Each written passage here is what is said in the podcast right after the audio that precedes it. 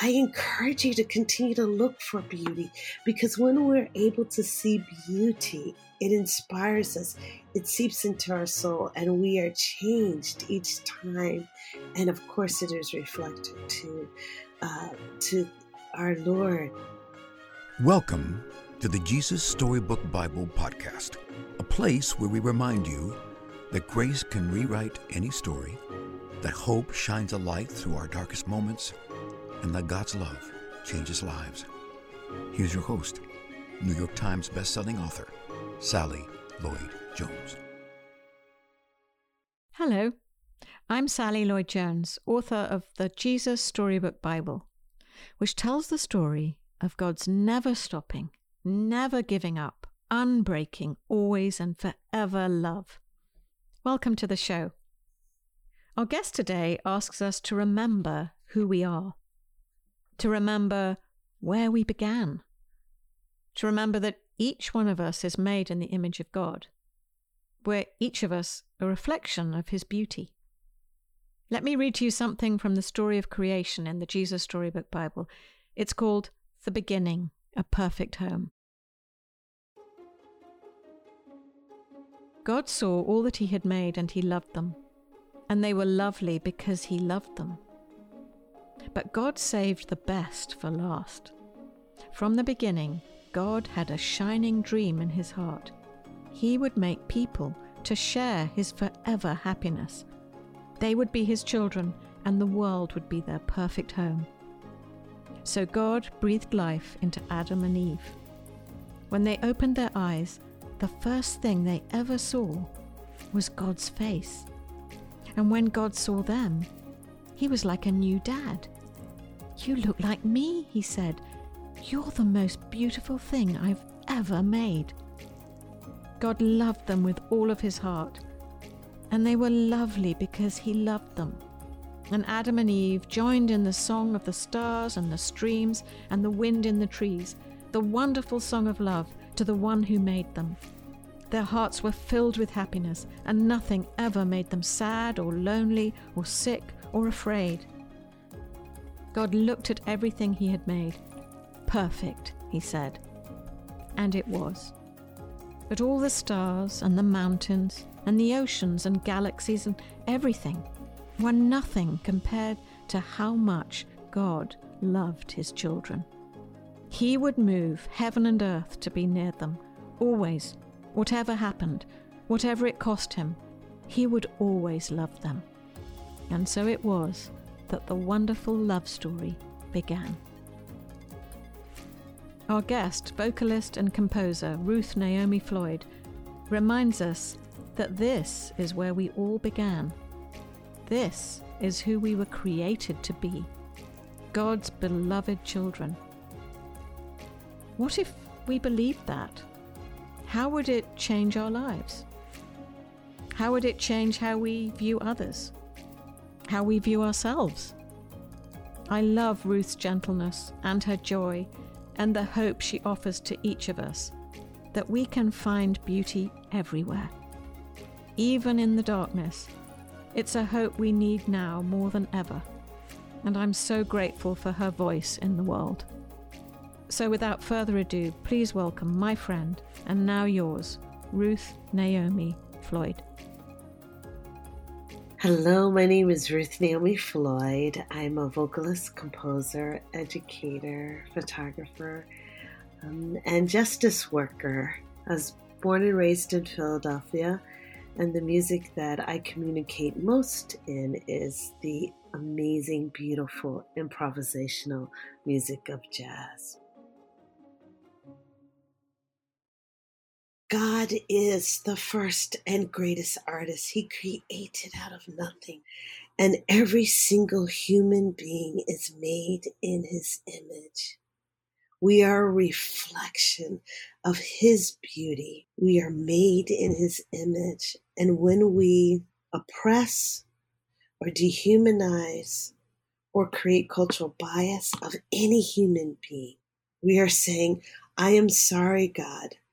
I am the art critic, and that is not good. So we are not living up to who God, the first and greatest artist has created us to be. You know, there's a, a saying that goes, Beauty is possible even in the most wretched, but you can never explain to someone who uses God's gift to enslave that you have used God's gift to be free.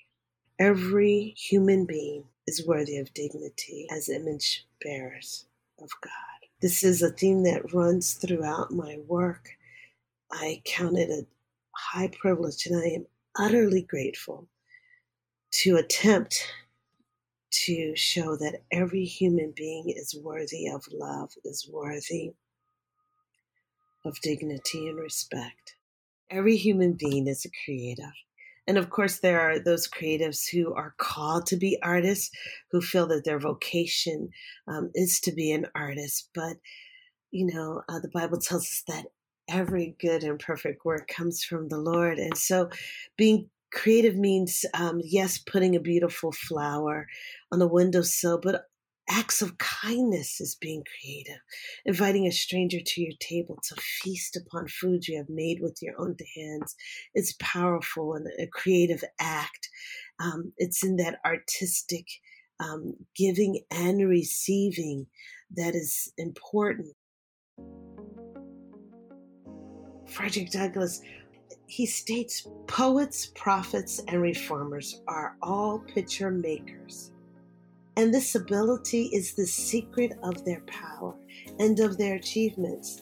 They see what ought to be by the reflection of what is and endeavor to remove the contradiction. I define emancipatory artists as someone who uses their actions, their word, their work to point to Imago Dei through the creative lens of truth, beauty, and freedom. Um, and I, I, feel that I've done that um, out of all my bodies of work in the most pointed way is through the Frederick Douglass Jazz Work, a body of compositions um, that uses Frederick Douglass' life, quotes, his lectures, his writing, his three autobiographies to tell the story of his journey, of his work, um, that all of us are created equal in the image of God and that all of us reflect God's beauty.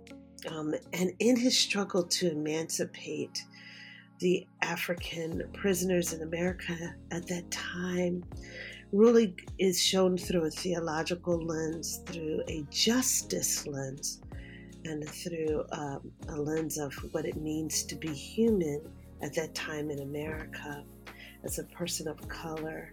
And so I've chosen to create that body of music because his words remain uh, true today. There's always beauty, even in the midst of dark places. You just have to be willing to look for it. This is from the Jesus Storybook Bible. Jesus knew that God would always love and watch over the world he had made, everything in it birds, flowers, trees, animals, everything and most of all, his children. Even though people had forgotten, the birds and the flowers hadn't forgotten, they still knew their song. It was the song all of God's creation had sung to him from the very beginning. It was the song people's hearts were made to sing. God made us. He loves us. He is very pleased with us. It was why Jesus had come into the world to sing them that wonderful song, to sing it not only with his voice, but with his whole life, so that God's children could remember it and join in and sing it too. This passage deeply resonates with me because it, reflects the first and greatest artist, but it also points to the greatest blues singer who on the cross with great agony saying, My God, my God, why hast thou forsaken me? But didn't let the blues stay there. As with every blues song, there's a flicker, a trace of hope. And so the prophet Zephaniah tells us that this first and greatest artist, the greatest blues singer, the great improviser who went to Calvary's cross instead of us, sings over us with love.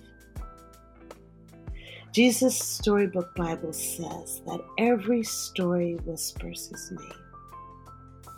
All of the beauty of the world whispers his name too.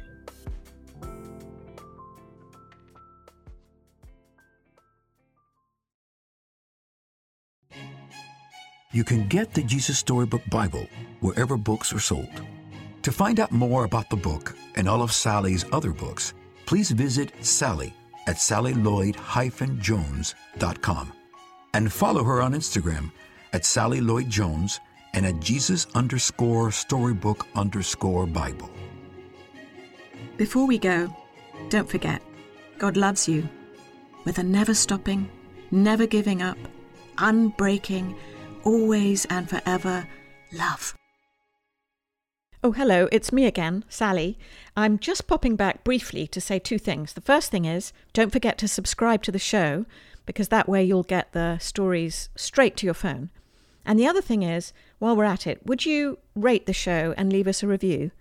That would be so great because it helps other people find the show too. I really appreciate your help. Thank you.